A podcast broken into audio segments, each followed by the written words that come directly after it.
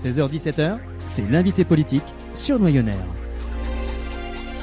Eh bien, bonjour à tous, bienvenue sur Noyonnaire. Vous le savez, nous mettons à l'honneur ceux qui s'engagent pour un territoire, une cause, une association, une entreprise, mais aussi ceux qui s'engagent en politique, car d'une part, celle-ci est essentielle à la vie en société, mais aussi car nous, Français, sommes passionnés par la politique et à voir le monde présent dans le studio aujourd'hui et le nombre de messages reçus ces jours-ci, cela se confirme. Alors la politique avec un P majuscule sous l'angle de l'engagement d'hommes et de femmes au service des autres et sous l'angle également de la vision et des projets. Mon invité aujourd'hui est un invité exceptionnel, président de l'UPR, ancien candidat à la présidentielle de 2017. Bonjour monsieur François Asselineau. Bonjour et bonjour à tous les auditeurs. Alors vous aimez l'histoire, vous êtes aujourd'hui à Noyon, ville du sacre Duc Capet, roi des Francs en 987. Dans votre conférence sur l'histoire, vous citiez Noyon. Dans votre prochaine conférence sur l'histoire, vous pourrez toujours citer Noyon et ajouter J'y ai été. Bienvenue à Noyon, François Asselineau, et bienvenue dans nos studios radio à Noyonnaire et merci d'être mon invité aujourd'hui. Je sais que vous vous êtes baladé un petit peu à Noyon, que vous avez visité la cathédrale, euh, vous avez vu la, la, la, bibliothèque du chapitre, vous avez même mangé au, au délice de l'Orient avec, euh, avec Salima. Euh, comment avez-vous trouvé euh, notre, notre petite ville? Ben, Je trouve que c'est une ville, euh, le centre-ville en tout cas, que j'ai pu visiter, est tout à fait charmant. Il y a une atmosphère très particulière qui, à mon avis, résulte du poids de l'histoire. Vous avez cité à l'instant le fait que c'était le 3 juillet 987, il y a bientôt 1031 ans, euh, que Hugues Capet a été sacré roi des Francs, euh, créant ainsi, inaugurant ainsi la dynastie capétienne qui allait régner jusqu'en 1848 avec euh, avec Louis-Philippe. Alors ce qui est intéressant, je fais une petite incision, vous savez que j'aime l'histoire, c'est pourquoi est-ce que Hugues Capet est monté sur le trône à Noyon? Euh, Normalement, c'est pas lui qui devait monter sur le trône. Hein. Normalement, c'était euh, son, son, son, son, neveu, je crois, il était l'oncle. Sauf que euh, le successeur légitime euh, des, des, des Carolingiens avait prêté allégeance à la dynastie des Ottoniens, c'est-à-dire ceux qui avaient, qui créé le Saint-Empire romain germanique. En d'autres termes, il avait prêté allégeance à une, un pouvoir d'essence étrangère et germanique.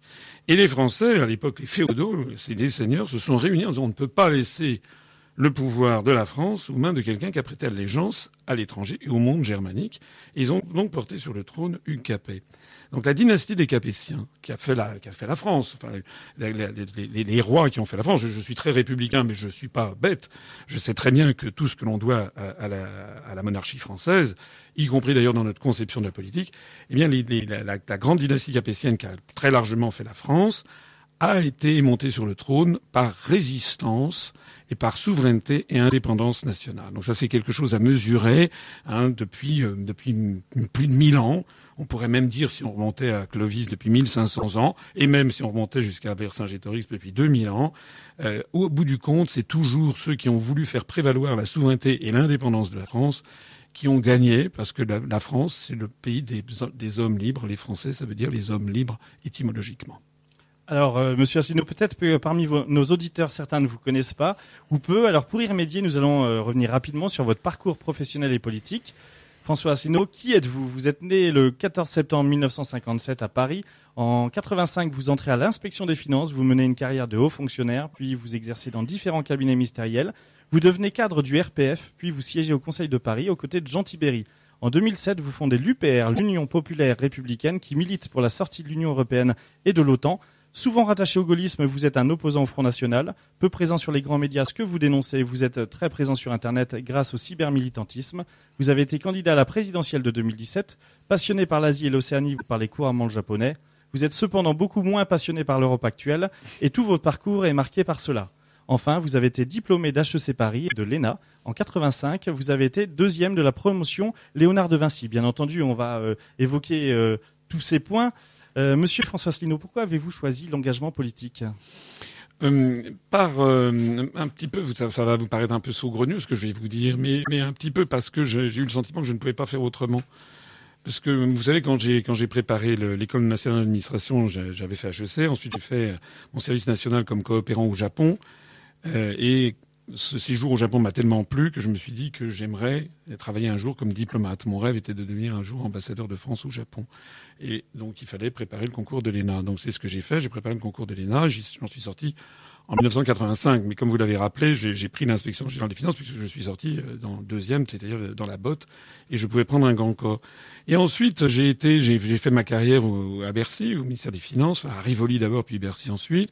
Puis j'ai été dans des cabinets ministériels, aussi bien sous la cohabitation dans le gouvernement Balladur, j'étais au cabinet de Gérard Longuet, ministre de l'Industrie et du Commerce extérieur. J'ai ainsi accompagné, par exemple, euh, François Mitterrand en Corée et au Kazakhstan. Ensuite, j'ai été sous les gouvernements de Juppé 1 et de Juppé 2 sous la présidence Chirac. J'étais aussi en cabinet ministériel et notamment euh, conseiller auprès de Hervé de Charette, le ministre des Affaires étrangères. Ça m'a permis à cette occasion d'accompagner Jacques Chirac, par exemple, au Japon, en Chine, en Thaïlande, en Malaisie, à Singapour, au Brésil, en Argentine, en Bolivie, etc. Et qu'est-ce que j'ai retiré de mon passage dans les allées du pouvoir pendant les années 90 le sentiment que notre pays allait dans le mur et que ça se terminerait un jour très très mal. Parce que ce que j'ai découvert, c'est que contrairement à ce que croient les Français, nos dirigeants, qu'ils soient de droite ou de gauche, en fait, n'ont plus les manettes. Ils ne font plus qu'appliquer des directives venues d'ailleurs, venues d'où?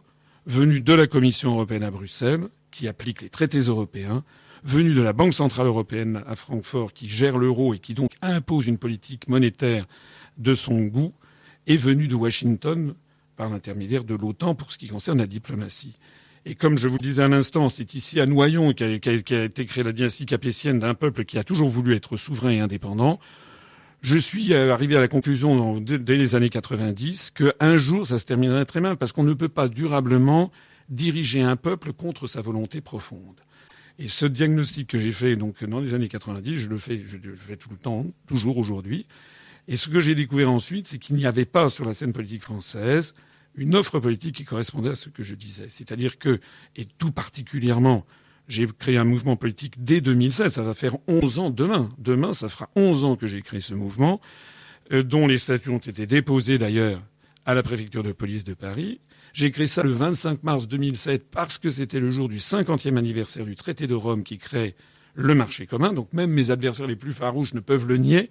Ce parti politique que j'ai créé il y a bientôt 11 ans, je l'ai créé très particulièrement, très précisément, pour que les Français se rassemblent au-dessus du clivage droite-gauche, pour faire sortir la France de l'Union européenne, de l'euro et de l'OTAN, et pas par nostalgie, pas par ringardisme, pas par xénophobie, pas parce que je suis anti-républicain ni extrémiste, au contraire.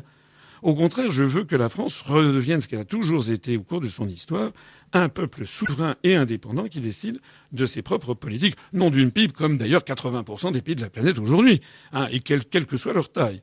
Et donc j'ai découvert dans mon passage dans les années du pouvoir, puis ensuite qu'il n'y avait pas sur la scène politique française de parti qui disait ça. Et en particulier, parlons un peu politique, ni le Front National, ni la France insoumise, c'est-à-dire ni monsieur, Le Pen ou Madame Le Pen, ou Mademoiselle Le Pen, ou bien le neveu Le Pen, ou le gendre Le Pen, ou le chien Le Pen, enfin, etc., tout à ce mal-là, ni, euh, ni France insoumise, personne ne propose de sortir de l'Union européenne, de l'euro et de l'OTAN. Donc il, y a quand même un problème.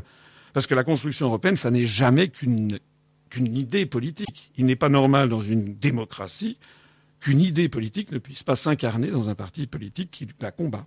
Alors on parlera de l'UPR, on parlera euh, de l'Europe, euh, on parlera aussi de, cette présidentielle de 2017 et euh, d'énormément de, thèmes. Mais avant, j'ai d'autres questions à vous poser, notamment celle-ci. Qu'est-ce qui vous fait tenir? Qu'est-ce qui vous motive?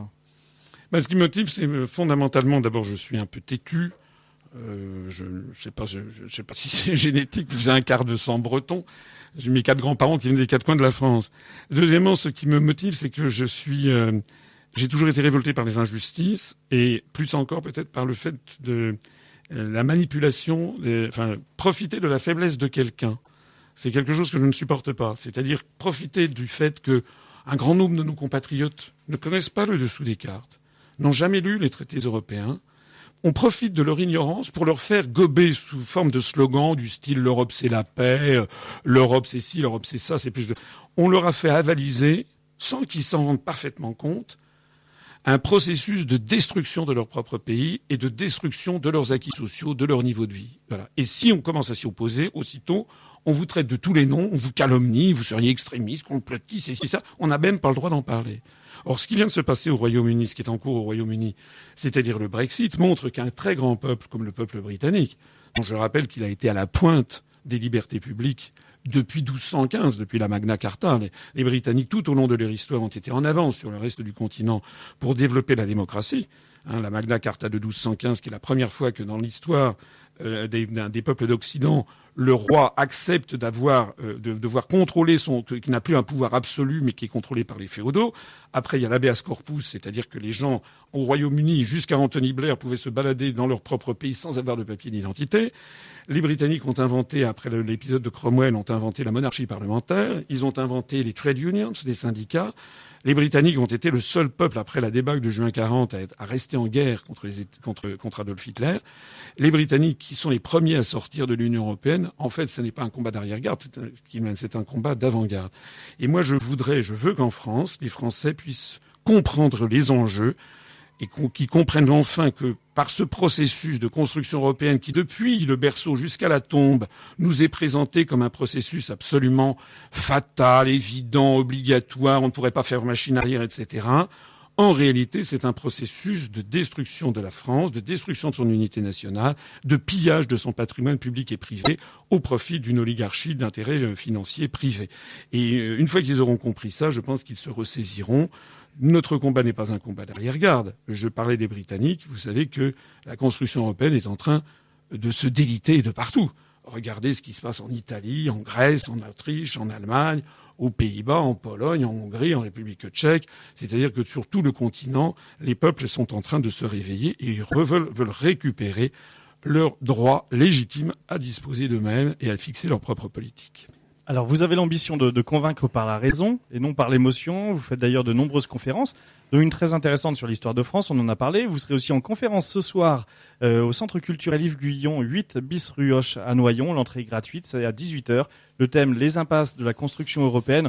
On a déjà euh, quelques petits euh, avant-goûts de, cette conférence. Si vous, je, vous interromps, les gens qui, qui m'écoutent, s'ils si, si, si, si, ont les, la disponibilité en temps, je leur conseille vraiment, c'est dans moins de deux heures, qui, viennent à cette, à cette conférence qui durera à peu près deux heures, à peu près de 18h15 jusqu'à 20h15. Après, il y aura une séance de questions-réponses. Euh, parce que je pense que ça pourrait les intéresser d'écouter cette conférence où je présente des arguments qui, en fait, n'ont jamais été présentés aux Français sur les raisons pour lesquelles la construction européenne ne marche pas, ne peut pas marcher et ne peut que se terminer par une dictature et par la destruction de notre niveau de vie. Ils viendront écouter. Maintenant, est-ce que les gens sont capables d'écouter des arguments rationnels Alors justement, c'est l'objet de ma question. Euh, pour euh, pour réussir parfois en politique, est-ce qu'il ne faut pas euh, séduire aussi et que bah, quand on, dit aux gens, voilà, la vérité c'est celle-ci, est-ce qu'on n'a pas plus de mal à séduire? Je sais bien que les gens vont dire, bon, il a fait 1% des suffrages à la présidentielle, donc c'est petit. Sauf que, euh, au moment de l'élection présidentielle, d'après les relevés du CSA pendant la période dite d'équité, j'ai eu à peu près 1% du temps de parole, quand M. Macron a eu à peu près 30%. C'est d'une injustice absolument inouïe. Est-ce que vous vous rendez compte euh, Est-ce que vous vous rendez compte de ce de ce truc cocasse Ah nous on vous invite. Vous, non mais je ne parle pas d'où. je parle je parle des temps de parole calculés par le CSA dans les dans les 12 plus grandes euh, chaînes de radio et de télévision. On arrive on, on assiste à ce phénomène. On sera bientôt dans les 12. je vous l'espère. Euh, on, on, arrive à cette situation cocasse en France où vous voyez tous les, les grands médias qui s'indignent de la façon dont s'est déroulée l'élection présidentielle en Russie en disant qu'il n'y avait pas eu euh, de, de comment dirais-je que c'était une compétition qui n'était pas équitable. Est-ce que vous vous rendez compte de ça? En 1965, d'ailleurs, lors de la première élection présidentielle, tous les candidats avaient strictement le même temps de parole, en 69 également, en 74 également. C'est le débat sur euh, l'équité ou l'égalité. Voilà. Et donc maintenant, depuis quelques, depuis quelques élections, on a fait en sorte qu'on donne les, les, grands médias donnent en fait la parole à, ceux qui le veulent. Il n'y a même pas d'ailleurs de, de critères fixes, parce que je rappelle que M. Macron ne s'était présenté à aucune élection. Nous, on s'était déjà présenté à une élection, donc il, ne bénéficiait d'aucun précédent. Est-ce que vous vous rendez compte que j'ai eu 587 parrainages, c'est-à-dire des maires, plus de 580 maires de France, quelques conseillers départementaux et régionaux, mais essentiellement des maires qui m'ont parrainé.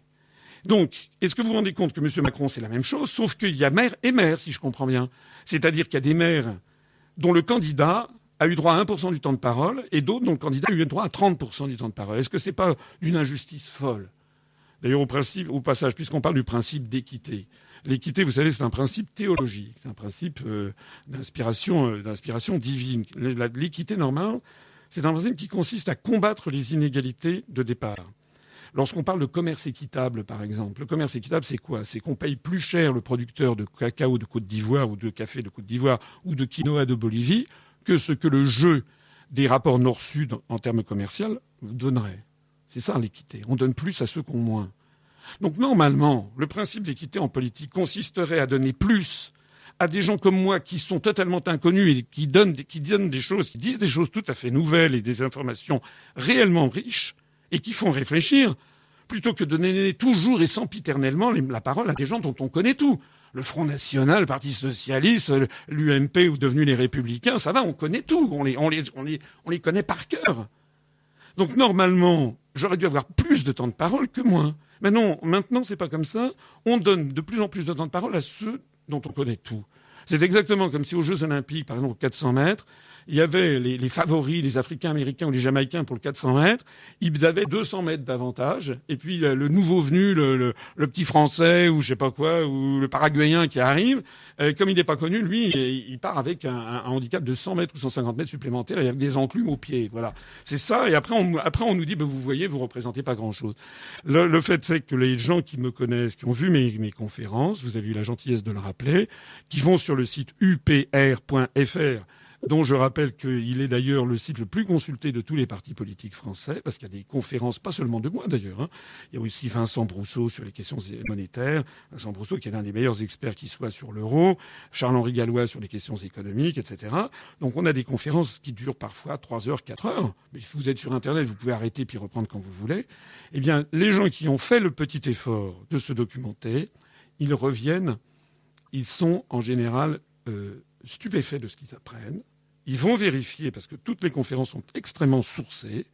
Et petit à petit, semaine après semaine, mois après mois, ils vont voir toutes les conférences et ils finissent par adhérer à notre mouvement parce qu'ils ont découvert que nous, le seul atout fondamental que l'on a, mais il n'est pas mince, excusez-moi de le souligner, c'est qu'on a raison et que c'est la vérité que nous disons. Alors, euh, l'actualité est parfois dramatique. On va passer aux, questions d'actualité euh, courtes. Il faudra donc des réponses assez euh, courtes. En plus, leur, leur tourne et il y a beaucoup, beaucoup, beaucoup de questions. Euh, donc, je parlais, le, le terrorisme islamiste frappe, euh, islamisme, islamiste, pardon, frappe de nouveau. Euh, hier à Trèbes, une nouvelle prise d'otage avec un bilan euh, très lourd, 16 blessés, 4 morts, dont un héros, le lieutenant-colonel euh, Beltram, qui a pris la place des otages et qui l'a, qui l'a payé de sa vie. Le terrorisme qui touche en plus les petites villes de province, selon vous, pourquoi la France est-elle une cible privilégiée de Daesh? Je sais que ça pourrait être l'objet d'une conférence entière, mais là, je vous demander une réponse assez courte. Bah, une réponse assez courte. D'abord, c'est un sentiment d'horreur, bien entendu. Et puis, il faut s'incliner devant les victimes. Et vous l'avez, vous l'avez souligné, peut-être, enfin, quoi, qu'il faut jamais faire de tri entre les victimes, c'est toujours un peu, un, peu, un peu critique, mais c'est vrai que le sort de cet euh, officier de gendarmerie est particulièrement euh, cruel.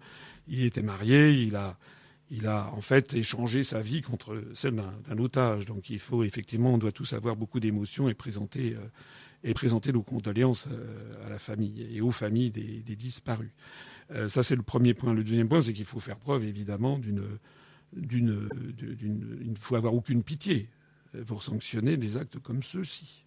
Voilà, il faut absolument qu'on ait, je pense, une réflexion sur euh, les sanctions qui doivent être apportées aux actes terroristes de cette nature. Euh, et je pense qu'il faut qu'il y ait des peines, c'est déjà le cas, mais des peines vraiment incompressibles. Euh, il faut peut-être réfléchir à aller au-delà, peut-être, je ne sais pas, la privation de la, de la, nationalité française, etc., etc., etc. Remonter, bien entendu, les filières euh, de ces actions terroristes et qui financent. Et puis, il faut aller aussi au-delà. Parce que euh, il faut. Euh, euh, moi, je ne veux pas que l'on mette dans la tête des Français euh, l'équation euh, islam égale terroriste. Parce qu'il y a beaucoup de musulmans en France qui sont des, gens euh, voilà, des Français comme les autres, qui euh, ne posent aucun problème et qui ne sont pas terroristes. Il y, a, y a quelque chose qui me gêne, c'est comme ceux qui ont tendance à assimiler euh, Église catholique égale, égale pédophilie. Quoi. Maintenant, on en est presque ça. Il n'y a plus question que de ça. Quoi. Non, je suis désolé. Euh, moi, je suis tradition catholique. Il y a beaucoup de chrétiens en France et catholiques qui n'ont rien à voir avec, avec la pédophilie et beaucoup de prêtres qui ne sont pas pédophiles. Mais on a, une espèce de focalisation médiatique sur ces, sujets.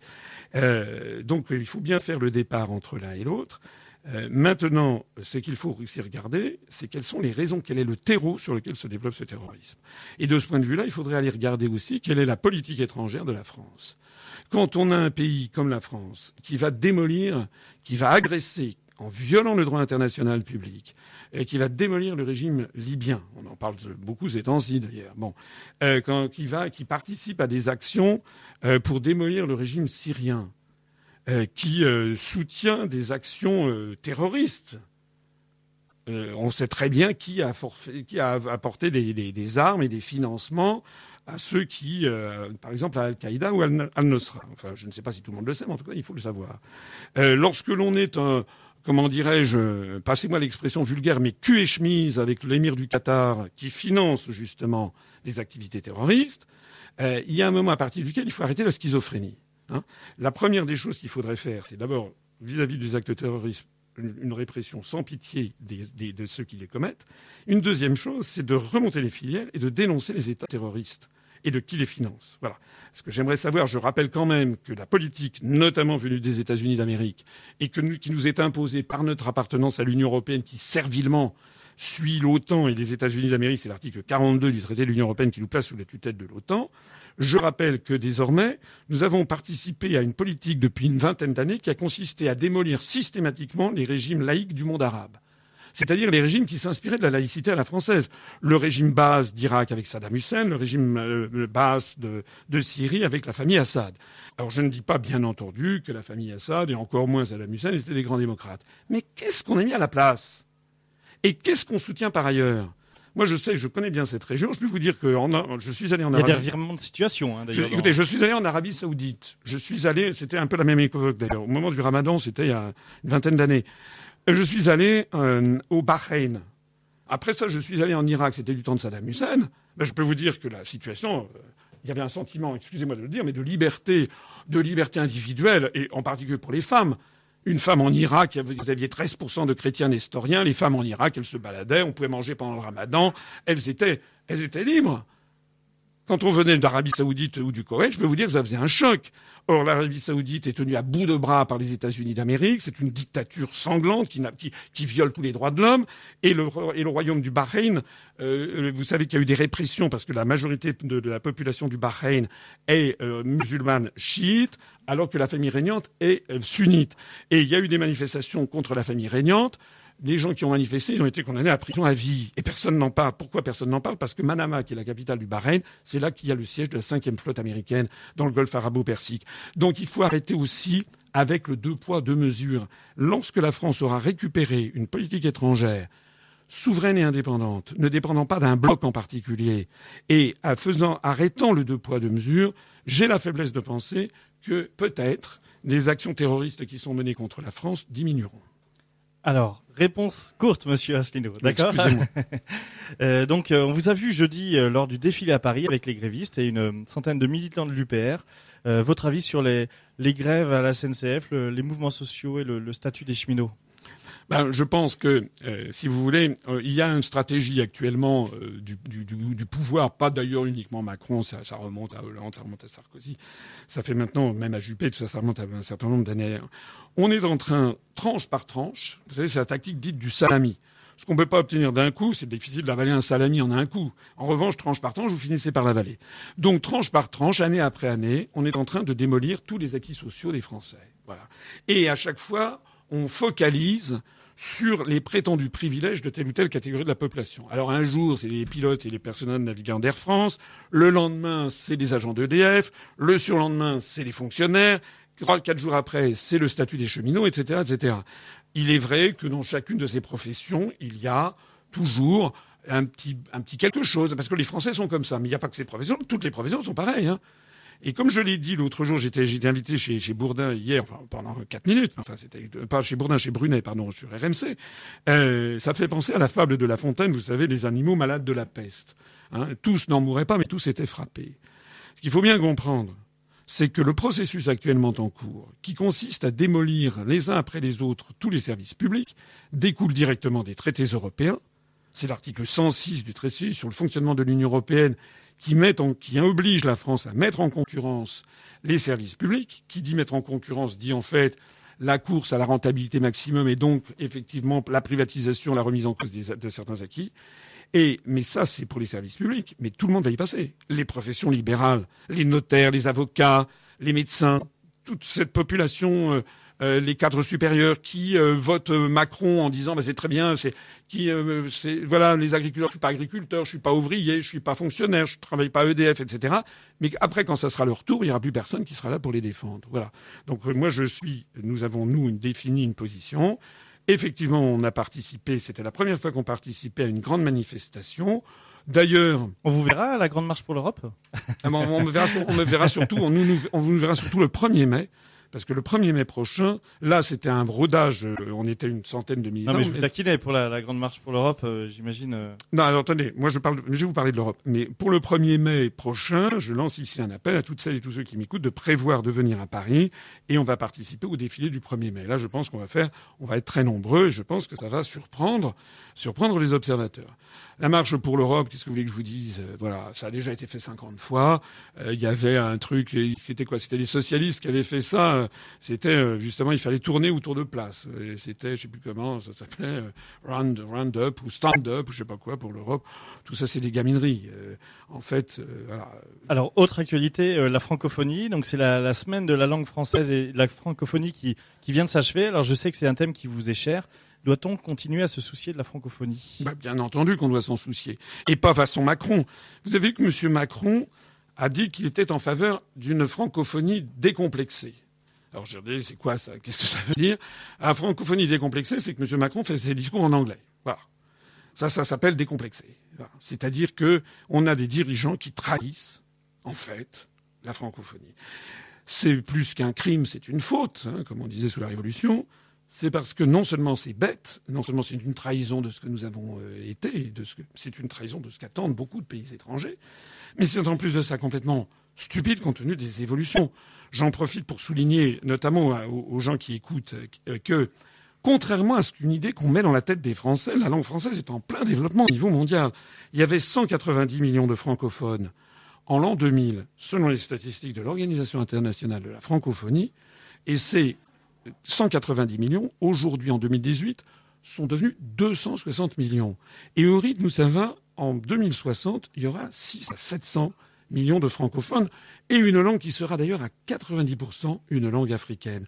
C'est aussi une langue qui s'apprend énormément en ce moment en Asie, en Extrême-Orient, en Chine par exemple, mais aussi en Russie, et aussi dans... Donc il n'y a qu'un seul continent où la langue française disparaît à toute allure, c'est en Europe, comme par hasard, puisqu'en fait la construction européenne a vocation à nous faire avaler à tous le globish, c'est-à-dire une espèce d'anglo-américain de, bazar. C'est la raison pour laquelle il faut effectivement axer la francophonie. C'est un, des trésors de, l'avenir.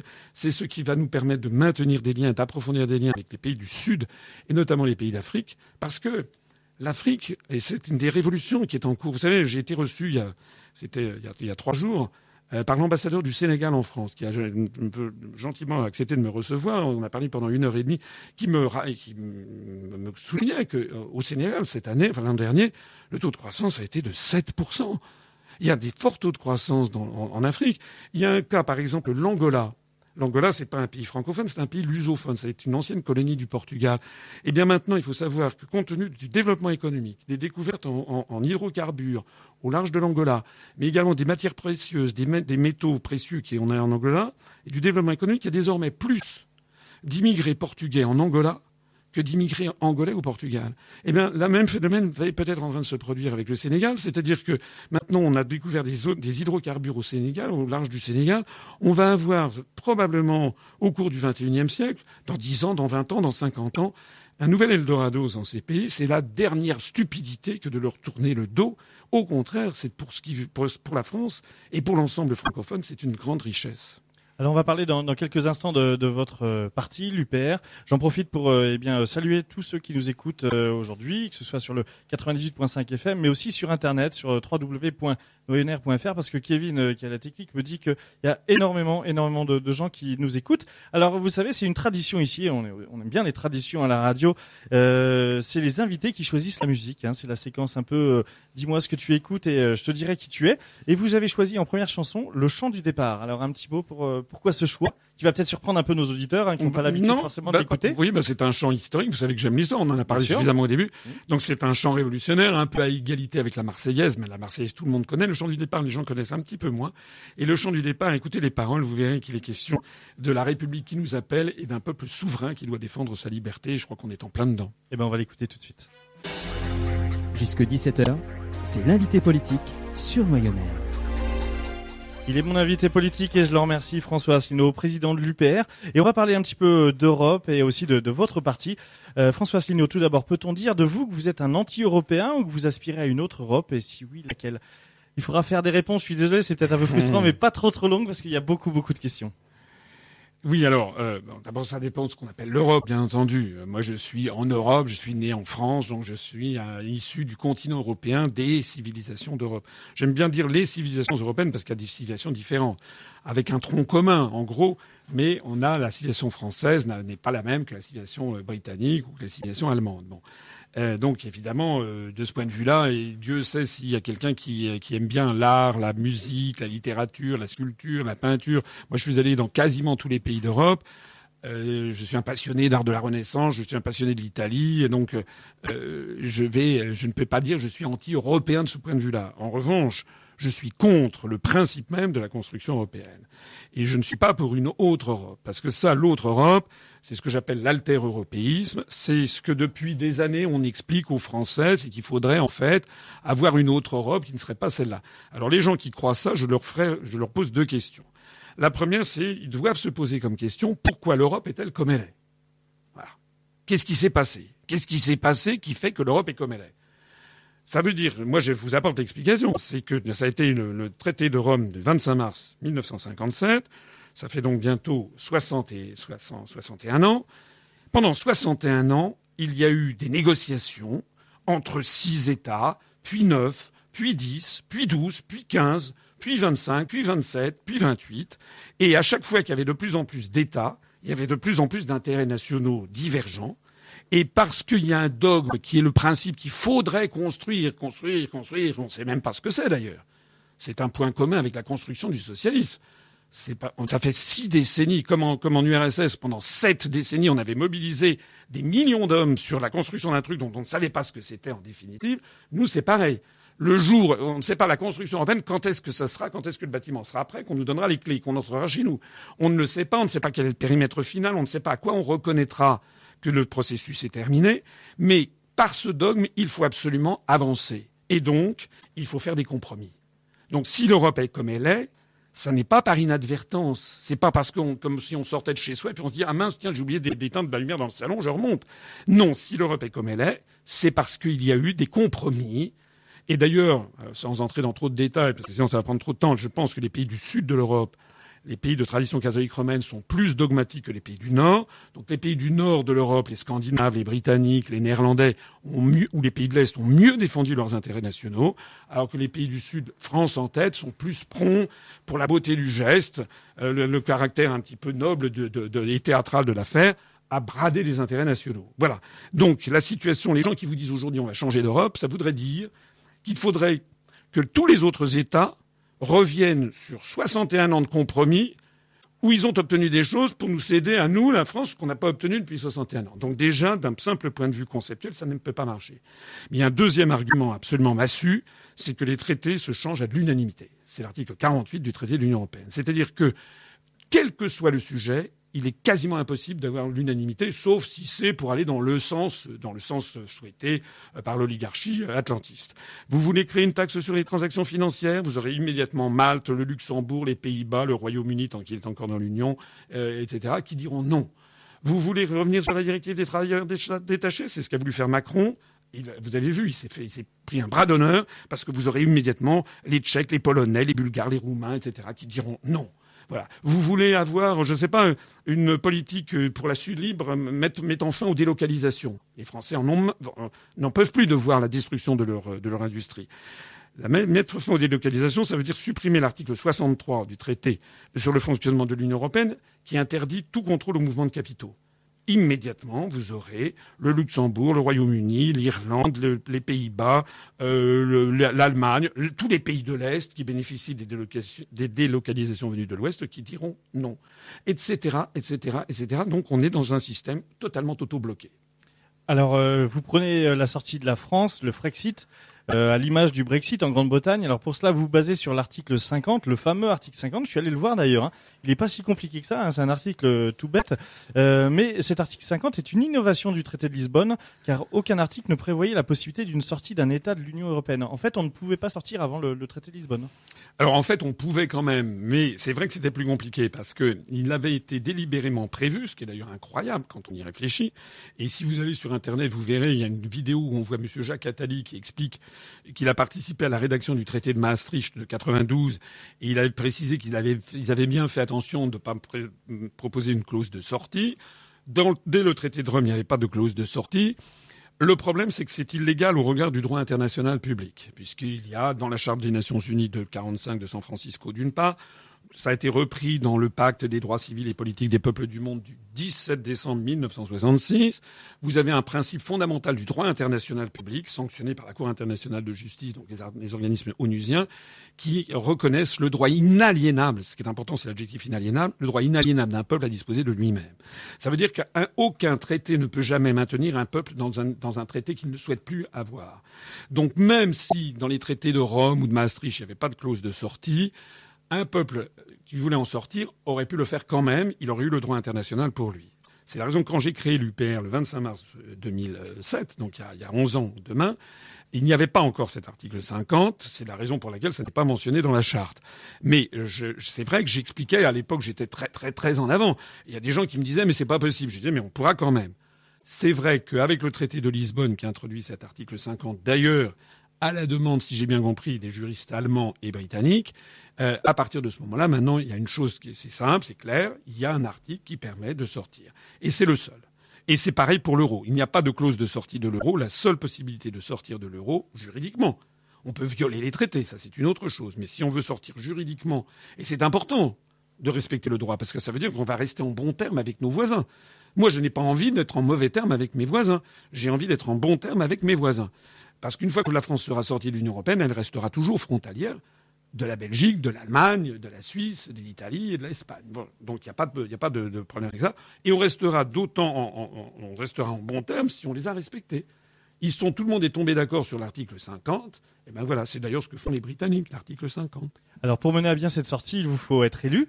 Euh, et pour être élu, il faut un programme, un parti, des militants. Vous l'avez dit, le 25 mars 2007, soit 11 ans jour pour jour demain, vous avez fondé l'UPR. Où se situe euh, l'UPR sur l'échiquier politique national? Alors ça, c'est un, ça a été réglé. Euh, je ne comprends pas qu'on me, qu'on pose toujours la question, mais parce que les gens, je ne sais pas, je ne sais pas comment il faut le, le, dire euh, en serbo-croate. C'est pour que vous puissiez y répondre que je vous pose la question. non, mais c'est pas contre vous que j'en ai. C'est parce que c'est une question qui m'est très très souvent posée. C'est normal, on a les, anciens réflexes. Voilà, c'est une, c'est euh, le, le, ministère de l'Intérieur est seul habilité en France. Il y a une, il y a une sous-direction et un bureau qui passe son temps à regarder la scène politique et notamment à, examiner en profondeur les, programmes et les analyses et à donner une, une, couleur politique. Et nous, depuis plusieurs années, à chaque élection, le ministère de l'Intérieur le fait, il nous a classés en divers, c'est-à-dire non classables ni à droite ni à gauche. Voilà. Mais il se trouve qu'un certain nombre de forces en France, je pense notamment à des forces qui sont euh, proches de la construction européenne, considèrent qu'à partir du moment où vous voulez sortir de l'Union européenne, ipso facto, vous êtes d'extrême droite. Donc, il y a des gens qui nous ont, notamment, euh, il y a des gens qui nous ont soignés aux, petits oignons sur la page Wikipédia, qui ont voulu absolument nous faire passer pour un mouvement d'extrême droite. Et qui, d'ailleurs, ça continue. Je vois des gens qui disent, oui, vous parlez, d'ailleurs, quand j'étais, quand j'étais candidat l'année dernière, dès que j'étais arrivé, on me disait, finalement, vous parlez comme Madame Le Pen. Alors, d'abord, je n'ai jamais parlé comme Madame Le Pen. Je mets au défi qui que ce soit de trouver dans les, depuis 11 ans, on a énormément publié d'entretiens, de vidéos, de textes. Je mets, j'offre une caisse de champagne, de six bouteilles de champagne, à quiconque trouvera dans tout ce qu'on a publié, pas seulement moi, mais tous les cadres du mouvement, un seul truc qui puisse être assimilé de près ou de loin à l'extrême droite. Donc simplement, nous, nous voulons, est-ce que la France de François Mitterrand avant 92 était l'extrême droite?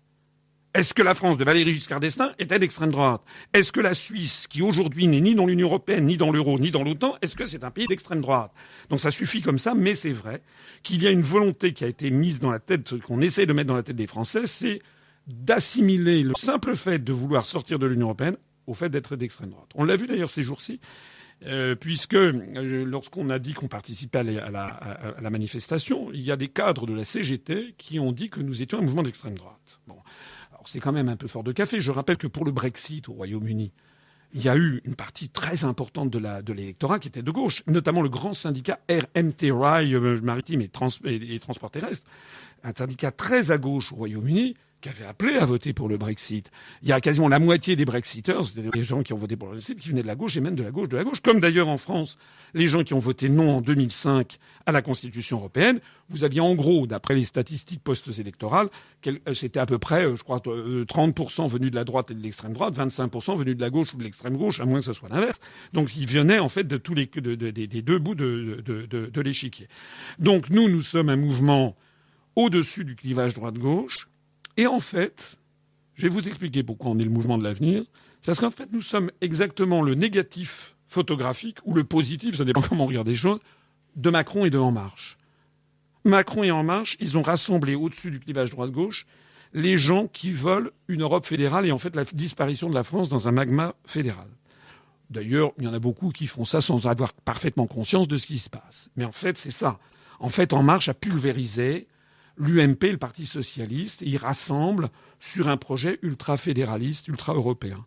Eh bien, face à ça, il faut qu'il y ait une force qui soit l'inverse, c'est-à-dire qui rassemble les Français de droite et de gauche pour l'inverse, c'est-à-dire pour maintenir une France souveraine et indépendante. Ben, cette force, c'est nous. Et cette force ne peut s'incarner ni dans le Front National, parce que jamais les gens de gauche ne voteront pour le Front National, ni dans le France Insoumise, parce que jamais les gens de droite ne voteront pour France Insoumise. Et donc il faut qu'il y ait une force de rassemblement et qui soit justement qui rassemble les Français au-dessus de ce clivage droite-gauche. Et je peux le dire d'autant plus volontiers que c'est ce que nous faisons et ce que, nous constatons. Nos, adhérents, nous en avons à l'heure où je vous parle 30 640, je crois. Nos adhérents viennent de tous les l'échiquier politique, aussi bien de la droite, de l'extrême droite que de la gauche, de l'extrême gauche, et aussi beaucoup de Français qui euh, étaient en fait déboussolés, ne savaient plus pourquoi voter. Alors, vous avez une charte fondatrice, euh, vous avez aussi euh, un programme. Quels sont les, principaux euh, axes de, ce programme? Alors d'abord, il faut bien comprendre quelque chose. C'est que si on propose, je l'ai dit tout à l'heure, j'y reviens, si on propose la sortie de l'Union européenne, de l'euro et de l'OTAN, ça n'est pas par nostalgie, c'est pas par ringardise, ça n'est qu'un moyen. L'objectif, c'est quoi? J'allais dire un petit peu, vous savez, c'est une belle phrase de Charles de Gaulle qui disait, dans les années 60, qui avait fait une dédicace en disant qu'il s'adressait Écoutez-moi bien. Il disait à toutes celles et à tous ceux qui veulent avant tout que la France reste la France. C'est-à-dire que nous voulons, euh, c'est légitime, que nous sommes les héritiers d'un patrimoine qui a 2000 ans d'âge, nous sommes les héritiers d'une civilisation qui a eu euh, ses moments de faiblesse, euh, ses moments de crime, bien sûr, mais pas que. On ne peut pas passer notre temps à battre notre couple. La France, c'est aussi un immense pays, une immense civilisation. C'est un pays qui a apporté des choses à nul autre pareil au monde. Et nous devons être aussi, on doit prendre tout notre passé en bloc, avec les, ombres, les zones d'ombre, mais aussi avec les zones lumineuses.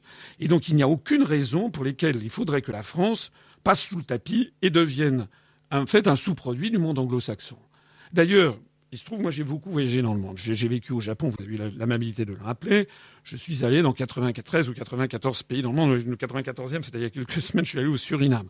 Bon, euh, je peux vous dire, quand vous avez des amis dans le monde, des, amis russes, euh, japonais, euh, égyptiens, marocains, brésiliens, etc., sénégalais, ivoiriens, les gens, ils vous disent, quand ils vous aiment, ils vous disent, mais qu'est-ce que vous êtes en train de devenir, la France? Où est la France qu'on aime, c'est-à-dire celle qui n'est pas le monde anglo-saxon, celle qui a une autre vision du monde. Et c'est pas être ennemi des États-Unis que de dire que nous voulons être maîtres chez nous, comme Philippe le Bel disait qu'il voulait être empereur en son royaume quand il s'opposait au Saint-Empire romain germanique ou à la papauté. Donc nous voulons nous préserver et développer ce qu'est la francité, c'est-à-dire la francophonie, la vision française de l'univers, notre conception également du monde. Vous savez, les Français ne sont pas à l'aise avec le monde qu'on nous impose, qui est un monde qui est régi uniquement par la loi du fric. Les Français ne sont pas comme ça. Les Français, nous sommes un vieux peuple, catholique romain. Pour nous, de façon collective, le fric, ça n'est pas tout dans la vie. Il y a aussi la justice sociale, la charité, euh, l'amitié, l'amour. Il y a aussi d'autres choses dans la vie que le simple loi du fric qu'on est en train de nous imposer. les Français, ils ont besoin de services publics à la française. Ils ont besoin d'une égalité entre les Français. Euh, les Français sont un peuple qui n'aime pas les inégalités, euh, comment dirais-je, invraisemblables qui découlent de, de l'ultralibéralisme. Et ce qui est très très inquiétant dans la société d'aujourd'hui, c'est qu'on voit de plus en plus de pauvres, de plus en plus de SDF dans les grandes villes. La classe moyenne est en train lentement mais sûrement de s'appauvrir. Et à l'autre bout de l'échelle, vous avez une toute, toute, toute petite oligarchie qui devient de plus en plus riche. On a franchi les 40 Français qui ont plus d'un milliard d'euros de patrimoine. Vous l'avez vu, c'était il y a quelques jours. Donc ça, ça ne pourra pas durer longtemps en France, parce que les Français sont comme ils sont, ils ont bien raison de l'être d'ailleurs. Et je suis français comme tout le monde. Alors vous êtes très présent sur les réseaux sociaux, notamment vous faites beaucoup de, vidéos YouTube hein, euh, de façon euh, régulière. Vous avez des dizaines de milliers de vues à chaque fois, 61 000 abonnés, un mhm. peu plus même. Euh, vous êtes présent à toutes, oui bien sûr, il y a après les autres réseaux sociaux. Vous êtes présent à, toutes les élections. Pourtant, vous avez fait le choix de un choix volontaire de ne pas trop parler de, des questions de société qui pourraient cliver. C'est bien ça? Eh oui, parce que j'ai dit tout à l'heure qu'il fallait rassembler les Français pour faire sortir la France de l'Union européenne, de l'euro et de l'OTAN. Nous sommes l'anti-Macron. Donc, il y a des gens qui, souvent me demandent mais qu'est-ce que vous pensez euh, Qu'est-ce que vous pensez du mariage pour tous, du mariage gay? Qu'est-ce que vous pensez de la fiscalité du patrimoine? Qu'est-ce que vous pensez du compteur Linky? Qu'est-ce que vous alors tout ça, ce sont des sujets qui ont leur importance. Enfin, ça dépend. Il y a des gens qui, mais quand même, quand même, la première chose sur laquelle on doit se rassembler, c'est de défendre notre plus grand dénominateur commun, qui est la souveraineté et l'indépendance de la France, et notamment de lutter contre les risques d'explosion du pays. J'ai été le seul candidat l'année dernière à parler des risques de désagrégation de l'unité nationale. J'ai j'étais le seul à parler de ce qui se passait en Espagne avec la Catalogne. Nous y sommes. Et maintenant, il y a un risque de désagrégation de la France. Quand vous pensez que le président de la République, Macron, s'est rendu à Ajaccio, et il a, euh, pour rencontrer Jean-Guy Talamone, qui prétend être, euh, voir un jour la Corse indépendante euh, dans, l'Union européenne, comme les Catalans, il a fallu que M. Macron négocie avec Jean-Guy Talamone de se voir dans une espèce de bureau de, comment dirais-je de, de, zone neutre parce qu'il ne voulait pas subir l'affront d'être reçu par le président de la collectivité territoriale de Corse qui refuse de mettre le drapeau bleu blanc rouge. Je suis désolé, il y a, il y a en France une constitution. Bon, constitution qui a été adoptée par deux tiers du corps électoral en 1958 et plus de 80% des votants. Donc s'il y a des gens qui ne respectent pas la Constitution, qui ne respectent pas les articles 1 et 2, le drapeau bleu, blanc, rouge et la langue française, je suis désolé, on doit les poursuivre. Voilà, ils doivent être démis de leurs fonctions. Parce que ce qui est en cause, c'est la désagrégation de l'unité nationale. Donc ça, ce sont des choses qui sont fondamentales. Donc par rapport à ça, excusez-moi, je prends souvent cet exemple qui est un peu caricatural, mais imaginez quelqu'un qui serait allé voir, euh, je sais pas moi, euh, euh, Charles de Gaulle le 19 juin 40 et qui lui aurait dit, écoutez, mon général, je vous ai écouté pour votre appel du 18 juin pour la résistance, mais avant que je rejoigne la résistance, dites-moi ce que vous pensez du nouveau compteur électrique. Non, vous comprenez, il, il faut faire preuve de discernement, il y a une hiérarchie de priorités. Et bien entendu, je ne dis pas que les sujets que j'ai balayés là sont des sujets sans importance. Mais il faut quand même que les Français aient l'intelligence collective de comprendre la situation. Or, les gens ne comprennent pas toujours très bien. Beaucoup de nos compatriotes ne comprennent pas les relations de cause à effet qu'il y a entre notre appartenance à l'Union européenne, notre soumission aux traités européens et la vie quotidienne et la disparition des emplois industriels, et la disparition de l'agriculture, et l'appauvrissement généralisé, et la fuite des et les délocalisations, et, les directives des travailleurs détachés. Les travailleurs détachés, il y en avait 96 000 en, 2000, en 2009, on est à 516 000 l'année dernière. Jusqu'où on va aller? C'est l'ensemble des Français qui sont mis en concurrence par, par, le bas. Les concurrences, vous savez, ça se fait jamais par le haut, hein, ça se fait toujours par le bas. Donc il faut que les Français aient la sagesse collective de se dire, bon là, sur tel ou tel sujet, on n'est pas d'accord. Par exemple, à l'UPR, chez nous, il y a des gens qui sont contre le mariage gay. Et il y en a qui sont pour. On a d'ailleurs eu des candidats aux législatives qui étaient des, couples de même sexe. Il y a de chez nous des gens qui sont des libéraux en matière économique, d'autres qui sont des interventionnistes, on a aussi des anciens communistes.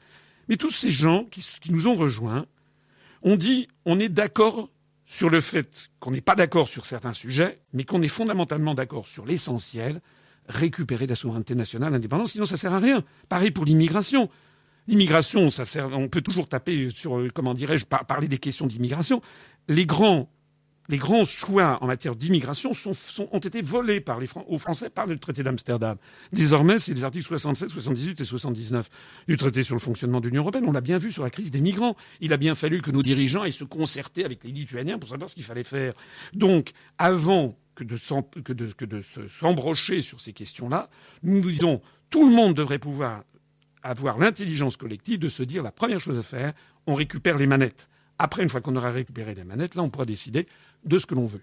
Vous parliez de résistance il y a quelques instants. Nouvelle pause musicale, vous avez choisi France Gall avec Résiste. Pourquoi ce choix? Ben Parce que France Gall est morte il y a quelques semaines, que personnellement c'était honnêtement une chanteuse que j'aimais beaucoup, euh, que j'aimais bien écouter, que je, je, fredonnais. Alors je chante faux, hein, je le dis tout de suite, donc je n'ai pas fredonné, mais euh, qui, euh, qui, qui, que j'aimais bien. buzz pourtant. qui, qui, que, j'aimais bien écouter, quand, notamment quand j'étais quand j'étais étudiant ou jeune adulte. Et donc c'est un peu un hommage à France Gall. Et puis j'aime bien cette chanson. Écoutez les paroles. L'invité politique avec Olivier sur Noyonnais. Il est mon invité politique et je le remercie François Asselineau. Il sera également en conférence ce soir à Noyon, conférence gratuite à 18h au centre culturel Yves Guyon, 8 bis rue Hoche à Noyon. Le thème les impasses de la construction européenne. N'hésitez pas à venir nombreux et nombreuses pour euh, le rencontrer. Euh, François Asselineau, on va parler un petit peu de la présidentielle, d'accord? Quelques petites questions forcément, c'est obligé. Pour pouvoir se présenter à la présidentielle, il faut obtenir 500 euh, parrainages de, de maires. En 2012, vous aviez eu seulement 17 parrainages et en 2017, eh bien, vous en avez obtenu beaucoup plus puisque euh, il y avait une actualisation euh, sur le, site hein, du, Conseil euh, constitutionnel. le 1er mars, 60 parrainages étaient arrivés, le 3 mars 0, mais le 7 mars, eh bien, vous en avez eu 420 et au total 587 parrainages. Durant ces cinq années, vous avez forcément dû faire un, sacré travail de terrain pour les obtenir. Comment avez-vous fait? Alors d'abord pour la petite histoire, il y a eu un petit coup de jarnac du Conseil constitutionnel. Il n'est pas normal que lors de la deuxième parution, il y ait eu zéro parrainage j'avais appelé le secrétaire général du Conseil constitutionnel, à qui j'avais dit ce que je pensais de cette, de cette affaire. Beaucoup de candidats ont eu zéro hein, ce jour-là d'ailleurs. Non, j'étais le seul, justement, je crois, euh, à peu près ce jour-là, j'avais eu. il y avait euh, François Barouin. Enfin bon, oui, effectivement, oui, dans les dans les candidats qui, dans les euh, candidats qui ont été vraiment déclarés. Compte. Enfin bon, bref, il y a, regardez, il y a eu des mystères. Euh, qui serait aussi intéressant de voir comment euh, trois candidats d'un seul coup, dans les, deux, dans les tout derniers jours, ont eu, ils sont passés par Poutou est passé de 180 à, à 500 et quelques parrainages. Il y a eu d'un seul coup 300-400 parrainages en trois jours. Bon, bref. Euh, nous, on a fait effectivement un gros travail de terrain. Euh, vous savez, vous, vous n'imaginez pas que la difficulté de ce que j'ai fait depuis 11 ans. J'ai créé un mouvement politique sans avoir d'argent. Je ne suis pas milliardaire j'ai créé un mouvement politique sans avoir aucun soutien politique. Et notamment, j'ai travaillé auprès d'un certain nombre de ministres euh, qui m'ont tous euh, ont fait semblant de ne plus me connaître d'ailleurs à partir du moment. Enfin, j'exagère un petit peu, mais enfin bon, en tout cas, ils ne m'ont absolument pas aidé et j'ai eu aucun soutien médiatique. Voilà. Donc c'est un tour de. En fait, je vais vous dire, si Internet n'existait pas, je ne serais pas ici. D'ailleurs, vous non plus. non, vous êtes dans la bande FM maintenant. Mais euh, on est, venu d'Internet. Vous êtes venu d'Internet. Donc si Internet n'existait pas, il n'y aurait pas eu du PR. Internet, c'est un peu la BBC de notre époque. Hein, la BBC de 1940, c'est l'Internet de notre époque. Euh, donc euh, c'est extrêmement difficile de faire ce qu'on a fait. Et pourquoi ça, ça a marché? Parce que je crois, je le disais tout à l'heure avec un petit peu d'immodestie, je crois qu'on a raison, que la vérité. Qu'est-ce qui permet de dire qu'on a raison? C'est que toutes les analyses que j'ai faites depuis maintenant 11 ans sont confirmées par les événements. Il suffit de regarder, ça fait d'ailleurs le buzz sur Internet, les interventions que j'ai faites lors des débats l'année dernière, notamment euh, sur France 2, lorsque j'avais parlé, j'avais dit si c'est pas moi qui suis élu, si c'est quelqu'un qui est raison de l'Union européenne, voilà ce qui va se passer. La remise en cause du SMIC, les retraites, la remise en cause des services publics, etc. On y est. Et c'est pas parce que j'étais devin, c'est parce que tout simplement je lisais les directives européennes que les autres candidats soigneusement cachaient sous la table. Donc ce sont les bonnes analyses et c'est pour ça qu'on s'est développé. pour répondre à votre question, eh ben, on s'est développé. On a participé aux premières élections. On a fait des mauvais scores, bien entendu, mais c'est normal. Quand vous commencez, c'est comme un bébé. Euh, un bébé n'est pas prix Nobel euh, d'économie euh, à deux ans. Donc euh, progressivement, on, s'est développé, on a attiré des gens. Et puis maintenant, vous savez, quand on a plus de 30 000 euh, adhérents, ça fait beaucoup. Même si beaucoup de nos adhérents ne sont pas militants, et ça fait quand même, on est l'un des meilleurs partis de militants de France. D'ailleurs, beaucoup de gens à travers la France ont remarqué nos affiches particulièrement dans les grandes villes, dans les grands centres urbains, en Île-de-France ou dans un certain nombre de grandes villes de province, parce qu'on a beaucoup de militants qui collent ces affiches euh, sur leur temps de bénévole, euh, sur leur temps de travail, pas, pas temps de travail, leur temps de, de loisir, et en tant que bénévole. C'est-à-dire qu'ils ne, dépensent, euh, on n'a pas de dépenses, nous, de, de colleurs d'affiches. Vous voyez ce que je veux dire? Alors c'est de la même façon, on a eu beaucoup de bénévoles qui sont allés voir des maires.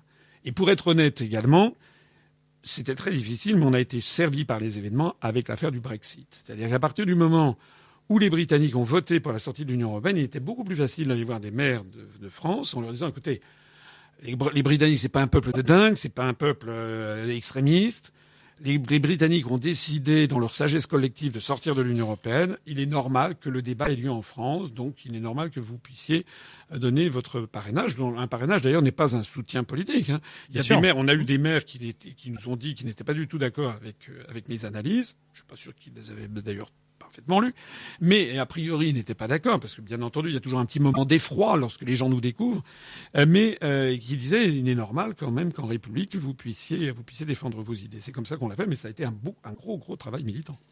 Et alors comment vit-on une, une, campagne, une campagne publicitaire, une campagne présidentielle? Moi, je l'ai vécu. Euh, vous savez, je, commence à avoir un peu le calme des vieilles troupes, c'est-à-dire que j'ai pas, j'ai pas été tétanisé. J'ai quand même parlé. Bon, de, bon, quand j'étais jeune, j'étais très timide, et puis progressivement, à force de parler devant le public, etc., j'ai appris à parler sans notes. J'ai appris à, en plus de ça, euh, j'ai quand même une bonne mémoire, donc je, mémorise bien toute une série de choses. Euh, donc euh, voilà, je me suis retrouvé devant les médias. C'était compliqué, c'est que parfois on avait des des, des, meetings le soir. On a eu des meetings avec beaucoup de monde. Hein. Ça a commencé par les 10 ans où on a eu plus de 6 000 personnes à Paris. Ça a continué quand j'ai fait des meetings à Lyon ou, à, ou, à, ou, à, Bordeaux ou, à, Lille ou je ne sais plus à Marseille. On avait 1200, 1500 personnes, 1800 personnes, je crois, à Lyon. Donc il y avait quand même beaucoup de monde.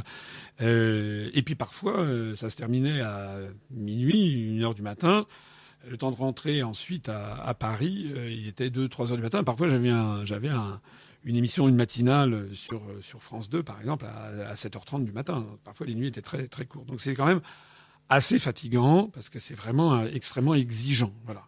C'est exigeant, mais c'était aussi quelque chose d'assez grisant. Cela étant, euh, moi, le souvenir que j'en garde quand même, c'est qu'il n'y a pas eu vraiment de campagne électorale puisque il n'y a pas de débat. Moi, lorsque je suis arrivé dans toutes les chaînes de radio et télévision, qui cette fois-ci étaient quand même bien obligées de m'inviter, puisque sinon, elle, elle, piétinait la loi tellement ouvertement que c'était un scandale. J'ai été invité, je l'ai dit tout à l'heure, j'ai eu droit à 1% du temps de parole quand M. Macron a dû avoir 30, euh, Mme Le Pen 24%, M. Mélenchon 20%, etc.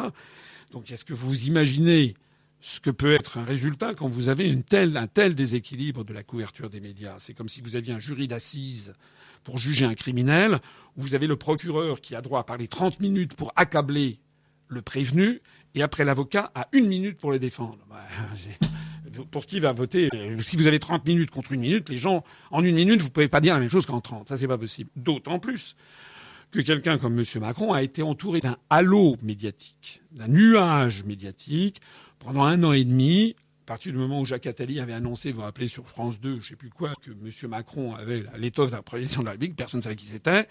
Pendant un an et demi, on a chanté les louanges de Macron, qui c'était le génie du millénaire, le type extraordinaire, on allait voir ce qu'on allait voir. Moi, j'ai eu droit au silence radio jusque cinq semaines avant le premier tour, et où il y a eu, au moment où il y a eu le premier tour, où j'ai eu les 500 parrainages, on m'a invité, et c'est comme si tous mes médias s'étaient donné le mot, c'était la première chose qu'on me disait, on me disait, alors monsieur Asselineau, on dit de vous que vous êtes complotiste, on dit de vous que vous êtes conspirationniste, etc. Histoire de bien marteler dans la tête des gens, vous, on dit de vous que vous êtes un petit candidat, etc.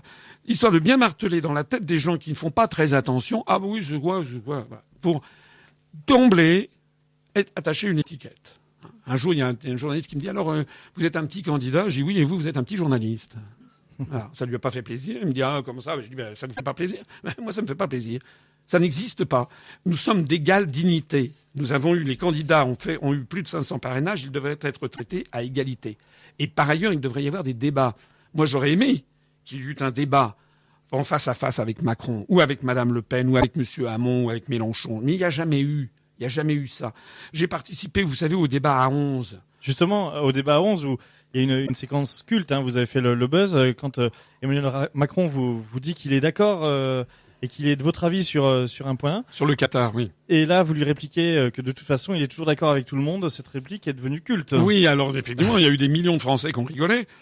Mais euh, je le connais un petit peu, Macron. Il, on est du même corps, euh, enfin du même corps euh, administratif, j'entends. Euh, il est sorti de l'ENA comme moi. Il est sorti. bon, il est inspecteur des finances et moi je suis inspecteur général. Donc pour la petite histoire, dans, notre corps d'origine, il me doit le respect puisque je suis un de ses anciens. Et donc ça, ça fait partie du non-dit. Mais euh, dans cet entretien, il pouvait pas euh, m'attaquer euh, quand même trop ouvertement puisque dans la, vie administrative, si j'ose dire, je suis son supérieur hiérarchique. Et donc, lorsque je lui ai dit ça, il a, il a bafouillé. Honnêtement, je vais vous dire, je trouve que ce débat à 11, il a été nul, il a été mauvais. Personnellement, c'est mon sentiment. Je trouve que le meilleur, je parle très librement, je trouve que celui qui a été, à mon avis, le plus à l'aise, le plus convaincant, c'était Mélenchon. Je dis, j'aime pas spécialement Mélenchon, quoi qu'il dise pas toujours des bêtises, mais je trouve qu'il avait été bon il était le plus à l'aise. Moi, c'était la première fois que j'étais, c'est quand même l'arène avec les grands fauves. J'avais l'impression d'être avec, avec un tigre, avec une, lionne, avec, euh, enfin bref. Donc c'était, euh, c'était quand même, euh, j'étais avec des grands fauves de la politique. Bien. Euh, j'ai eu le sentiment que je m'étais pas mal débrouillé. Honnêtement, je pense, j'étais peut-être pas le meilleur. Je pense que Mélenchon a peut-être été plus à l'aise que moi. Euh, Il y a eu euh, Poutou qui avait fait un truc pas mal aussi sur le. Il n'y a pas d'immunité ouvrière. Là, il avait, il avait fait le buzz. Il avait été assez bon. J'avais trouvé qu'il y en avait qui avaient été assez mauvais. J'avais trouvé que Madame Le Pen était vraiment mauvaise. J'avais trouvé que Nathalie Arthaud était très effacée. Que Monsieur euh, Fillon, a- on avait l'impression qu'il avait avalé un parapluie. Il était là, il était, euh, il, il- savait pas quoi. Enfin, c'était, on avait l'impression qu'il était tellement surveillé qu'il ne pouvait rien dire. Euh, bah, bref, moi, j'avais, je trouve que, enfin bon, chacun peut avoir son point de vue. Je trouve que j'avais été plutôt, plutôt bon, et j'avais trouvé Macron, franchement. euh, on était, la, émission se termine. On débranche les, les, les micros. Euh, On, voit les, gens commencent à sortir, le public euh, commence à sortir. J'étais encore sur le plateau. Je vois des écrans apparaître. Selon le sondage euh, ELAB, BFM, je sais pas quoi, c'est Macron qui remporte le débat. Le truc, voilà. Comment on met en conditionnement la population. C'est absolument scandaleux parce que j'ai, honnêtement, et je ne crois pas être le seul, j'avais trouvé que Macron avait été extrêmement insipide et, euh, et fade en fait, et assez creux. C'est d'ailleurs ce qu'il est. Alors au, au premier tour, vous avez euh, eu euh, 0,92% des suffrages, soit 332 588 voix exactement. On peut regarder la coupe à moitié vide ou à moitié pleine. Quel a été votre état d'esprit à l'annonce des résultats? Mais honnêtement, j'étais très déçu. Je savais bien que je ne serais pas au deuxième tour. Mais j'espérais, honnêtement, dans ma tête, je pensais, j'espérais faire dans les 3%. Et euh, effectivement, ça a été, euh, ça a été un, ça a été un. Alors il y a plusieurs théories. Il y a des, la théorie euh, avec laquelle que je ne vais pas avaliser. Il y a des gens qui disent que les résultats ont été truqués. Je ne le pense pas. Euh, Quoique, je trouve quand même un peu regrettable que les, vous savez que les résultats électoraux depuis M. Sarkozy euh, sont désormais centralisés au Texas. Je trouve que ça pourrait être en France, comme c'était toujours le cas auparavant. Ça éviterait euh, que les gens fantasment sur les raisons pour lesquelles tout est agrégé dans un service informatique au Texas. Euh, mais euh, donc je ne suis pas de ceux qui, qui pensent que les résultats ont été truqués. En revanche, ce que je sais, c'est que je suis très souvent abordé dans la rue à Paris, mais même là c'était le cas à Noyon, il y a quand même pas énormément de monde tout à l'heure, vers, vers, vers, vers, vers 14h30 dans les rues de Noyon cet après-midi, il n'y avait pas beaucoup de gens. Été abordé dans la rue par des gens qui m'ont reconnu, qui m'ont dit qu'il y a toujours, les gens sont toujours extrêmement gentils, continuez, c'est formidable, etc. Bon, à Paris ce matin, je vais chercher ma voiture au garage. Je croise deux, euh, j'avais 500 mètres à faire, deux personnes différentes qui m'abordent, continuez. Et à chaque fois, je demande aux gens, mais euh, vous avez, vous êtes adhérent à l'UPR Ah ben non. Je dis pourquoi? Ah ben non, je, ben, mais c'est notre seule ressource. Je lance ici un appel. Si les gens sont d'accord avec ce que je dis, il faut adhérer. On a zéro pour zéro euro d'emprunt bancaire. Donc il faut que les Français qui m'écoutent et qui me soutiennent et qui nous soutiennent, ils adhèrent. Sinon, euh, sinon, il faut pas être, faut arrêter d'être un enfant gâté. Il faut absolument nous verser des dons, des adhésions. Il faut que les gens qui ont adhéré il y a un an songent à bien verser leurs cotisations annuelles, parce que sinon, si on a déjà peu d'argent, on est soutenu par personne.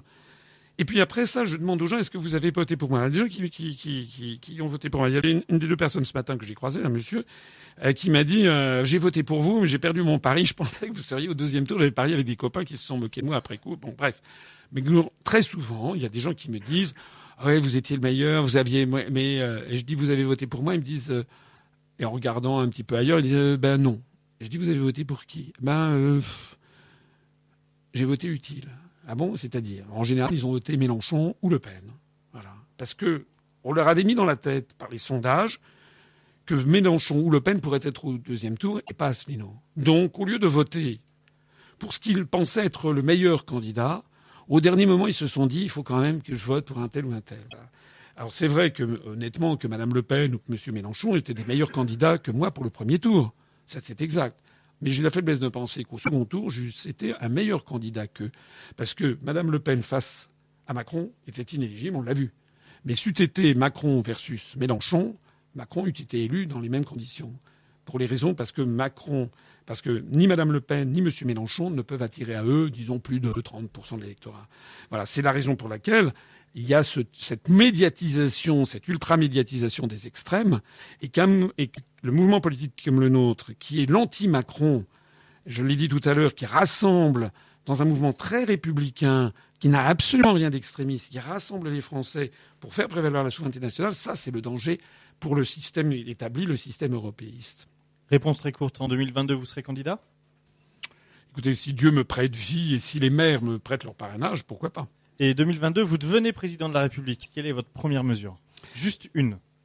Eh bien, j'annonce, j'organise un sommet européen euh, et j'annonce aux partenaires de la France que le peuple français m'a élu pour faire sortir la France de l'Union européenne et j'annonce la mise en œuvre de l'article 50 puisqu'il y a un délai de deux ans qui commencera à courir à partir de cette déclaration. Alors on va se retrouver dans, dans quelques minutes. Hein. On a un petit peu débordé. On va.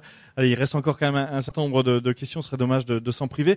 Euh, je rappelle que vous êtes en conférence à 18h au Centre culturel Yves Guyon à Noyon. L'ambiance va monter un peu dans les dans les studios parce que vous avez choisi Philippe Laville et Jocelyne euh, pardon, euh, avec Béroard, pardon, avec Collet serré. Oui, c'est une chanson que d'abord c'est une chanson que j'aime bien. C'est une chanson entraînante. C'est une chanson euh, qui vient des Antilles. Elle est euh, une chanson qui est à moitié en créole et à moitié en, français. Euh, D'abord, j'aime bien les départements d'outre-mer. Je connais quasiment tous les territoires et départements d'outre-mer français. Euh, j'étais il n'y a pas très longtemps en Guyane. On a d'ailleurs beaucoup d'adhérents. Euh, on a d'ailleurs été un des rares partis politiques à être présent à la législative en Guyane, comme à la législative à Mayotte, où on a d'ailleurs fait 1,77%, 78% lors des dernières élections législatives à Mayotte il y a, il y a une semaine. Euh, et puis parce que pour moi, c'est typiquement ce qu'est la France, c'est-à-dire une puissance rayonnante dans le monde entier. La France, ça n'est pas uniquement le prétendu couple franco-allemand. La France, elle existe partout, et notamment avec nos compatriotes des Antilles. Eh bien, on l'écoute tout de suite. L'invité politique à l'écolivier sur Noyonnais. Allez, de retour dans l'invité politique avec euh, François Asselineau, qui est le président de, de l'UPR. On va passer euh, à des questions nationales, internationales et aussi des questions euh, d'auditeurs. on en a reçu beaucoup et en plus on a arrêté depuis. je n'ai pas donné une seule fois le numéro de téléphone pour envoyer les SMS dans l'émission parce que, eh bien, sans ça, ça arrivait déjà en, en, grand nombre. Alors, on a Amandine qui nous dit au cours du dernier trimestre décembre, janvier et février, quelle est la proportion, c'est une question assez technique, hein, de, de, directives et recommandations européennes qui ont été retranscrites en droit français ou directement passées par ordonnance? Est-ce qu'on a une estimation ou pas? Non. Non? On a euh, Didier qui dit, alors il va falloir le, rassurer un petit peu. Didier, je pense, c'est un, adhérent de, l'UPR. Euh, merci, euh, Monsieur François Asselineau, pour votre clarté apportant clairvoyance. Mais cette clarté dérange. J'en veux pour preuve lorsque nous affichons cette clarté sur les panneaux d'affichage dans notre commune. À chaque fois, les panneaux se font recouvrir d'affiches divertissante. Pourquoi? Ah, ça faut voir, euh, je ne sais pas dans quelle commune il est. Euh, normalement, si c'est des panneaux d'expression libre, il devrait pouvoir le maintenir. Mais ce qui est vrai, c'est qu'il y a certaines municipalités euh, qui font la chasse à notre, à, nos, à nos affiches. Ça, c'est exact. Nos affiches, elles dérangent parce que si on est, on est un des derniers partis militants de France. D'ailleurs, j'en profite pour dire que nous avons fait des, il y a de nouveaux trains d'affiches qui ont été édités, également maintenant 250 000 petits autocollants qu'on vient de vient d'émettre, et on va en mettre de plus en plus. Puisqu'on ne passe pas dans les grands médias, il faut bien qu'on passe autrement. Alors on a, euh, là c'est pas une question, j'ai pas le, prénom, mais en tout cas un, message de sympathie. Bonjour président, bravo, merci pour tout. Je vous souhaite une belle conférence et de fructueux échanges avec les habitants de Noyon. Merci à la municipalité de, de vous recevoir. Et puis euh, on a une, habitante du, du Canada. Euh, bonjour Monsieur Asselineau, pensez-vous qu'en 2025 une constitution fédérale européenne sera adoptée par le Parlement européen? Si oui, qu'adviendra-t-il de la constitution de chaque nation au sein de l'Union européenne et notamment celle de la France? Je, ne pense pas qu'une constitution fédérale pourra être adoptée, puisque je pense que on est plutôt dans un phénomène actuel d'éclatement euh, de l'Union européenne. Vous avez bien vu d'ailleurs, Monsieur Macron, d'ailleurs c'est quelque chose, je me permets d'insister, Macron est allé au Royaume-Uni fin février. D'ailleurs, il a signé un nouveau traité, le traité de Sanders, pour essayer d'améliorer la situation à Sangatte, vous savez, des, migrants qui sont coincés dans cette affaire. Et le, Royaume-Uni va nous donner 50 millions d'euros pour améliorer les conditions de, ce centre de, transit. Euh, premier enseignement de cette affaire, M. Macron, euh, il, fait euh, un traité avec le Royaume-Uni. C'est-à-dire que le Royaume-Uni sort de l'Union européenne, c'est pas pour autant qu'on arrête de parler au Royaume-Uni et qu'on sanctionne le Royaume-Uni. Il avait dit il va y avoir des sanctions, rien du tout. Non, ça c'est le premier point. Le deuxième point, si vous voulez, c'est que euh, M. Macron a été interviewé à la BBC au même moment. Et la BBC a rendu public l'interview qu'il avait faite, donc c'était le 18 février, ça a été rendu public le 21 février dernier. Et le président de la République, a, a, aux journalistes qui lui disaient et s'il y avait un référendum sur le Frexit en France, qu'est-ce que ça donnerait? Monsieur Macron a répondu Je pense que probablement les, Français voteraient en faveur du Frexit. C'est incroyable qu'il ait dit ça. D'ailleurs, après, il a fait du rétro-pédalage, il dit oui, enfin bon, bref. Bon. Ça veut donc dire que le président de la République sait pertinemment que s'il y avait un référendum sur le Frexit, peut-être le oui l'emporterait. Ça veut dire qu'il est au moins certain, et ça c'est confirmé par les rares sondages qui existent, que de toute façon, ça représenterait une partie importante de l'électorat. Dans une, telle situation, il devrait normalement faire preuve de prudence. Mais M. Macron, au contraire, on a l'impression qu'il veut faire, veut faire une fuite en avant et il lance des projets tous azimuts qui laissent pantois d'ailleurs la plupart de nos partenaires, surtout les pays d'Europe du Nord, dont je vous ai rappelé tout à l'heure qu'ils étaient beaucoup plus pragmatiques. Donc M. Macron, par exemple, a lancé l'idée d'une réforme de la zone euro. Ben, vous avez vu ce qui s'est passé. Il y a huit États dont deux qui ne sont pas dans la zone euro, qui sont le Danemark et la Suède, et dont les autres sont dans la zone euro, y compris les Pays-Bas, qui fait partie des six premiers pays du marché commun, qui ont dit non, il n'en est pas question. C'est le phénomène que je disais tout à l'heure de l'unanimité. Ça veut dire que M. Macron comme sur le reste, comme sur la défense européenne, où les gens, où les autres ont dit non, comme sur la directive des travailleurs détachés, où les autres ont dit non. Sur la réforme de la zone euro, M. Macron se retrouve gros gens comme devant, il ne peut rien faire. C'est la raison pour laquelle je ne crois pas qu'il y aura une constitution fédérale européenne. Je pense qu'on est dans une situation de blocage ad vitam aeternam, avec des, prétendus percés. Mais ce qui se passe en, ce moment réellement sur la scène politique européenne, c'est la montée en puissance de, phénomènes, comment dirais-je, centrifuges, où de plus en plus de peuples veulent récupérer leur indépendance. Alors on va euh, revenir en France. Les Républicains ont un nouveau président, le, le PS est en train de faire euh, de même, le, le FN change de nom, les syndicats sont en train de refaire surface. La recomposition politique est-elle en marche? En fait, vous savez, ils me font penser dans les dessins, animés de Tex Avery. Vous savez, j'aime bien de temps en temps les, trucs anglo-saxons, ça me fait rigoler. Vous savez, quand vous avez un poulet là, qui, je sais pas où, un, qui continue à marcher au bord d'une falaise, euh, et puis d'un seul coup il fait deux trois pas, et puis d'un seul coup il tombe. On est, on est dans cette situation. Je crois que les grands partis politiques, les grandes centrales syndicales, il y en a qui ont du mal à comprendre ce qui se passe. Ils ne savent plus quoi faire. Ils inventent des trucs. Je rappelle quand même la palanquée de nouveaux partis politiques ont été créés depuis deux, trois ans. C'est inimaginable. Madame Hidalgo, maire de Paris, a créé un parti politique, je vous, assure, qui s'appelle Dès demain. Je suppose que ça voulait dire Dès demain on ferme boutique, puisque plus personne n'en parle. Monsieur Hamon, Monsieur Hamon avait lancé un parti politique à l'automne 2016, dont je vous rappelle le nom, ça s'appelait Elpis. Elpis, ça veut dire espoir en grec ancien. Sauf que Monsieur Macron n'a à l'évidence pas de bons conseillers en communication, parce Monsieur que. Oui, c'était Benoît Hamon. Bon, a priori, Elpis, c'était pas très euphonique comme, euh, comme, comme nom de, de, parti politique. Il y avait d'ailleurs des plaisantins qui avaient proposé une alliance avec Dupont-Aignan, ça aurait fait Elpis debout la France. Bon. Comme il s'est rendu compte que ça ne marchait pas, le 4 juillet 2017, il a créé un nouveau mouvement qui s'appelle le mouvement du 4 juillet. Et puis comme ça marche toujours pas, il vient de créer un nouveau mouvement qui s'appelle le Génération G. Mais il y a toujours rien dedans. Ils ne savent pas quoi mettre dedans. Voilà. Madame, euh, Madame Le Pen, elle pense, elle va prendre euh, Rassemblement National, je sais pas quoi, je sais pas si ça lui appartenait ou je ne sais pas quoi. Ça, c'est autre chose. Le, le, Front National est en train de suivre la trajectoire qu'avait faite le mouvement Movimento Social Italiano, qui était un mouvement néofasciste italien qui avait été créé par Giorgio Almirante, un ancien secrétaire d'État de Mussolini, qui, dans les années 70 du XXe siècle, avait créé le MSI avec d'ailleurs la, la, flamme tricolore. Ce MSI, donc mouvement néofasciste, lorsque, Jean, lorsque, lorsque Giorgio Almirante, qui était un ami de Jean-Marie Le Pen, a quitté la scène politique, il a été remplacé par un type qui s'appelle Gianfranco Fini et qui progressivement a dédiabolisé le MSI, qui a changé de nom, qui s'est appelé Allianza Nazionale. Et c'est Alliance nationale, c'est Rassemblement national. Et qu'est-ce qu'il a fait ce mouvement? Il s'est rapproché de Berlusconi et ils ont fait une droite. C'est exactement ce qui est en train de se passer. On, vous avez bien vu que les médias, tout le monde a compris que Mme Le Pen avait pris quand même un sacré coup sur la tête euh, parce qu'elle avait euh, quasiment saboté le, deuxième tour. Donc tout le monde a compris qu'il y a un gros malaise au Front National et vous avez vu que les médias sont en train de mettre en avant euh, la petite fille de la dynastie Le Pen, donc Marion Maréchal Le Pen, qui comme par hasard elle est pour l'Union européenne, elle est pour l'euro, et puis vous avez a un Américain qui est venu la bénir, la Steve Bannon il y a à l'évidence des forces politiques en France qui envisagent un rapprochement avec les républicains, avec c'est ça qui est en train de se passer. Mais tout ça, c'est de la tambouille politicarde. Où est le raisonnement politique? Où est l'analyse de la situation de la France? Nous, nous avons une analyse qui a 11 ans et il se trouve que cette analyse permet à tous les gens qui, font l'effort de lire nos analyses, d'écouter mes conférences, de comprendre ce qui se passe et même de deviner ce qui va se passer parce que c'est explicatif de la réalité. C'est la raison pour laquelle je suis très confiant dans l'avenir. Nous ne pouvons faire que nous développer parce que nous avons raison et les autres ne savent pas quoi mettre dans leur programme parce que la réalité, à partir du moment où ils restent dans l'Union européenne, dans l'euro et dans l'OTAN, ils ne peuvent pas faire autre chose que ce que fait Macron, c'est-à-dire appliquer les directives européennes. Alors vous êtes gaulliste. Il y a 50 ans, le général de Gaulle lança au Québec son Vive le Québec libre. Êtes-vous pour l'indépendance et la souveraineté du Québec? Alors ça, ça sera l'affaire des, Québécois et du Canada. C'est pas, c'est pas mes affaires. Bien entendu, euh, je connais la situation. Je suis allé au Québec. On a d'ailleurs beaucoup d'adhérents de, l'UPR qui sont des Français expatriés au Québec. On a même d'ailleurs quelques Québécois canadiens qui ne sont pas français qui sont adhérents.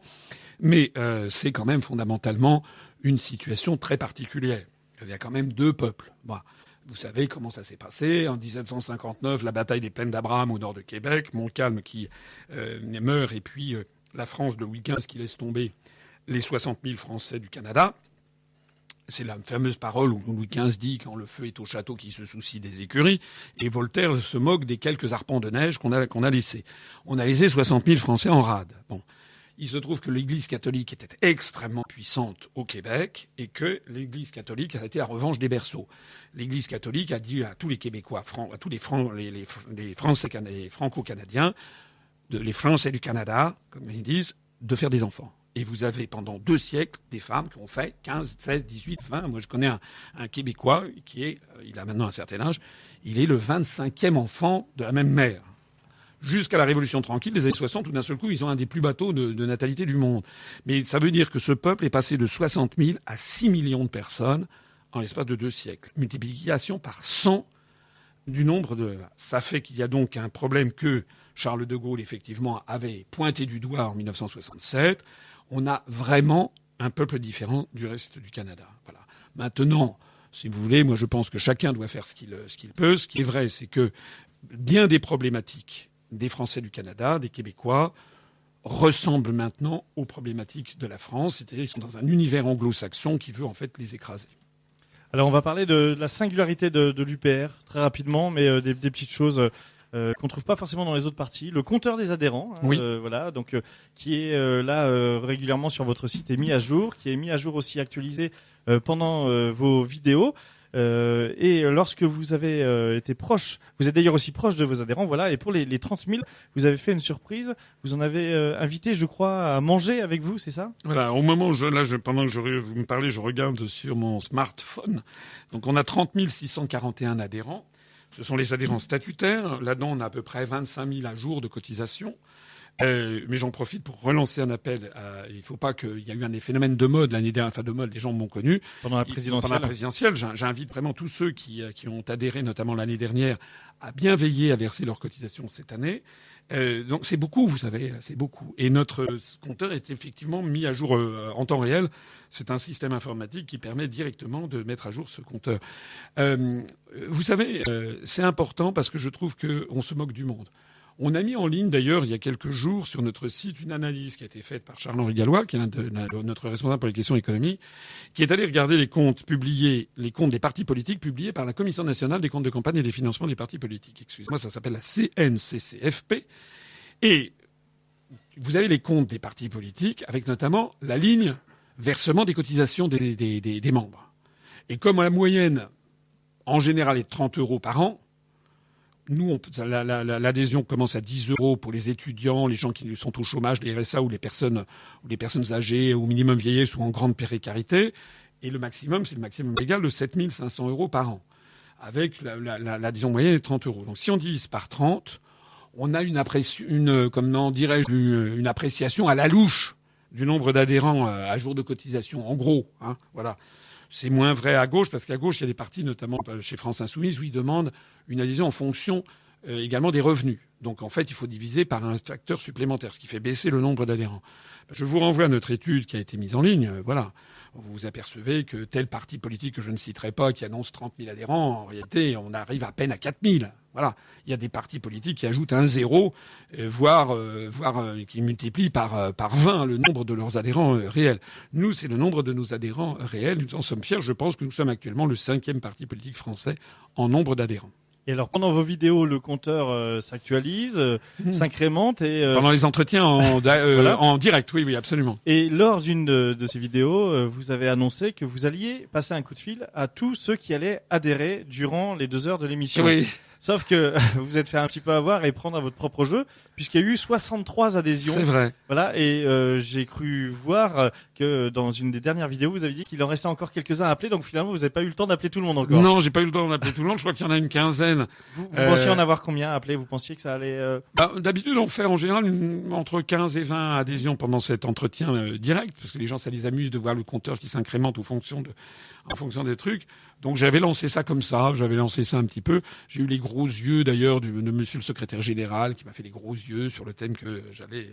Euh, et puis de fait, effectivement, il y a eu 63 adhésions. Et comme je suis bavard, vous l'avez remarqué, quand je téléphone, eh bien ça ne dure pas 3 minutes, ça dure plutôt 20 minutes.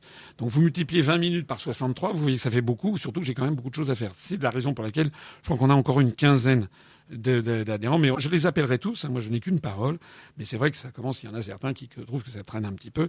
D'autant plus que je suis allé ensuite en Guyane, en Haute-Garonne, dans le Loiret, etc., pour soutenir nos candidats pour les législatives. Mais j'appellerai tout le monde. Mais en tout cas, maintenant, j'attendrai un certain temps avant de refaire le même, euh, la même promesse. Voilà. Alors, vous avez euh, explosé euh, les compteurs ce soir-là. Vous avez explosé notre serveur tout à l'heure, mais je crois que tout fonctionne bien maintenant. On remettra exceptionnellement l'émission dès demain sur le site internet pour qu'on puisse, pour que chacun puisse euh, la réécouter. on va rappeler ce soir donc la conférence à 18h, donc dans une demi-heure. Ça va Vous allez être en forme pour parce que vous avez beaucoup donné pendant une heure et demie. oui, non, mais moi c'est bon, je suis tout terrain. Donc c'est au Centre culturel Yves Guyon, 8 bis Ruoche à Noyon. venez, c'est l'entrée gratuite. Le thème les impasses de la construction européenne. merci d'être venu, en tout cas ici à Noyon. Ah, merci de, m'avoir, merci de m'avoir très gentiment accueilli et posé des questions en me laissant m'exprimer, parce que ça c'est un point important. parce que souvent, vous savez, dans les très grands médias, notamment c'était le cas pendant la présidentielle, on ne me laissait même pas m'exprimer. C'est-à-dire que je disais trois mots, j'étais déjà interrompu. Donc comment pouvez-vous développer un raisonnement un temps soit peu articulé, surtout avec des idées tout à fait iconoclastes, et en plus de ça, on vous coupe au bout de 30 secondes? C'est pas possible. Non, on n'est pas, on n'est pas couché ici. Alors, qu'est-ce qu'on peut vous souhaiter euh, pour l'UPR eh Pour l'UPR, on peut souhaiter d'une part que le plus de gens qui soutiennent les actions que je mène se décident à franchir le pas et à adhérer à notre mouvement. C'est très très important. Quand on a franchi les 30 000 adhérents, pour la première fois, on a eu une dépêche AFP qui a été reprise par Ouest France, qui est le plus grand quotidien français en nombre de lecteurs, également par euh, Sud-Ouest, euh, également par le Figaro et également par des journaux suisses.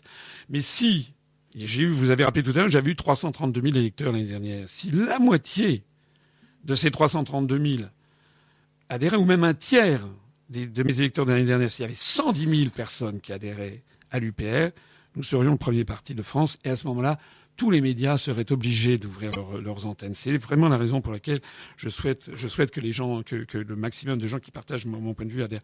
Et puis la deuxième chose qu'il faut aussi, c'est que les Français aient vraiment la sagesse collective de comprendre ce qui se passe. Voilà, la situation. Euh, là, on, on, badine, on rigole parfois. C'est une atmosphère sympathique, et je ne veux pas jouer trop les, les Cassandres, mais vous savez que malheureusement, dans la tragédie grecque, Cassandre avait raison.